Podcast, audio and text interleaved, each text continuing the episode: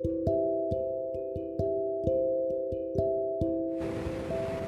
morning, everyone. Today I am here with one of the beautiful story written by Mark Twain from 1835 to 1910. His stories are just a boon of lessons. Forget about that. Now, today, the story has five chapters, and the chapters are small enough, but to give you an immense lesson in your life. The five boons of life. The story goes like this In the morning of life came a good fairy with her basket and said, Here are gifts. Take one, leave the others. And be wary, choose wisely. Oh, choose wisely, for only one of them is valuable. The gifts were fame, love, riches, pleasure, and death. The youth said eagerly, There is no need to consider, and he chose pleasure. He went out into the world and sought of pleasures that youth delights in, but each in its turn was short lived and disappointing, vain and empty, and each departing mocked him. In the end, he said, These years I have wasted. If I could choose, but choose again, I would choose wisely. Chapter 2 The fairy appeared and said, Four of the gifts remain. Choose once more. Oh, remember, time is flying. Only one of them is precious. The man considered long, then chose love, and did not mark the tears that rose in the fairy's eyes. After many, many years, the man sat in by a coffin in an empty home, and he communed with himself, saying, One by one they have gone away and left me, and now she lies here, the dearest and the last. Desolation after desolation has swept over me. For each hour of happiness, the treacherous trader love has sold me. I have paid a thousand hours of grief. Out of my heart of hurts, I curse him. Chapter 3 Okay, the fairy comes again. Since two times you have chosen wrong, this is the third time I am giving you the chance. Choose wisely. Choose again. It was the fairy speaking. The years have taught you wisdom. Surely it must be so. Three gifts remain. Only one of them has any worth. Remember it again. Choose wisely. The man reflected long. Then choose fame. And the fairy, sighing, sad again, went her way. Years went by, and she came again and stood behind the man where he had sat solitary in the fading day, thinking, and she knew his thought. My name filled the world, and its praises were on every tongue. And it seems well with me for little while, how little while it was. Then came envy, then detraction, the calumny, then hate, then presumption, then decoration, which is the beginning of the end. And last of all came pity, which is a funnel of fame. Oh, the bitterness and the misery of Rio! target for the mud in its prime, for contempt and the compassion in its decay.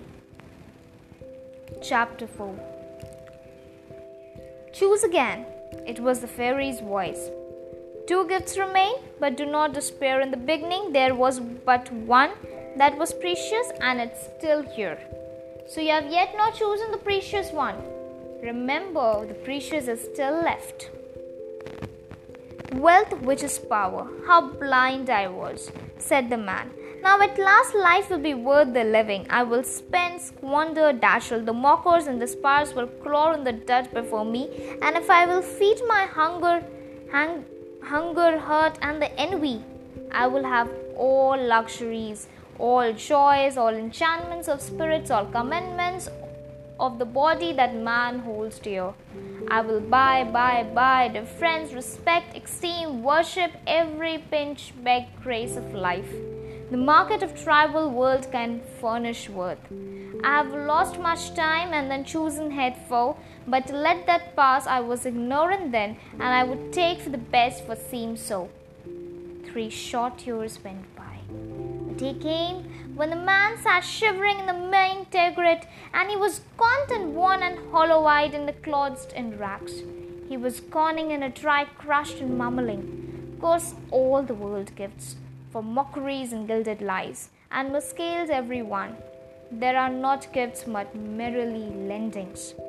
Pleasure, love, fame, riches, they are but temporary disguise for lasting realities. Pain, grief, shame, poverty. The fairy stayed true. In all her store, there was but one gift which was precious, only one that was valueless.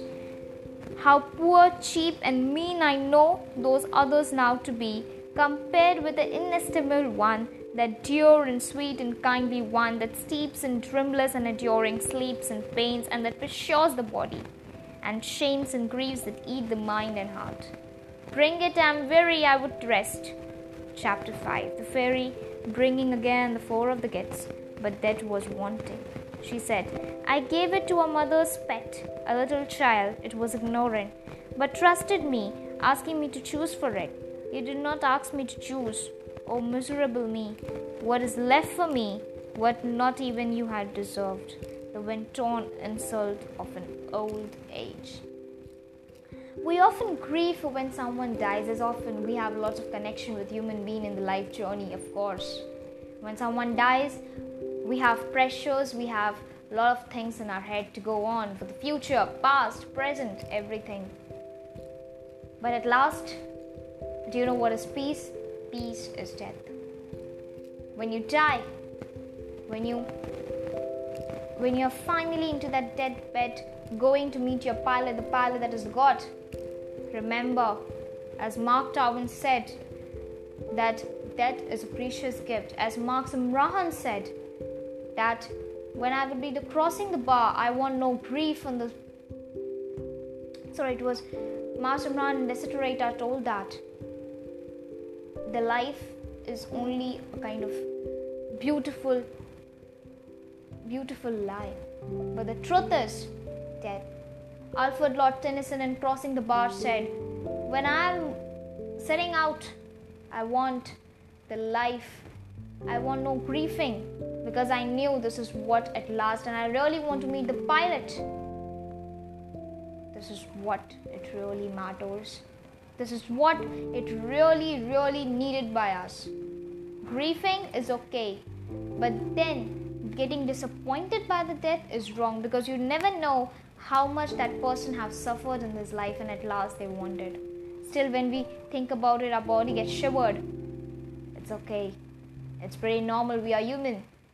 But don't get any loss in your life get upon your head. Till then, stay tuned and thank you.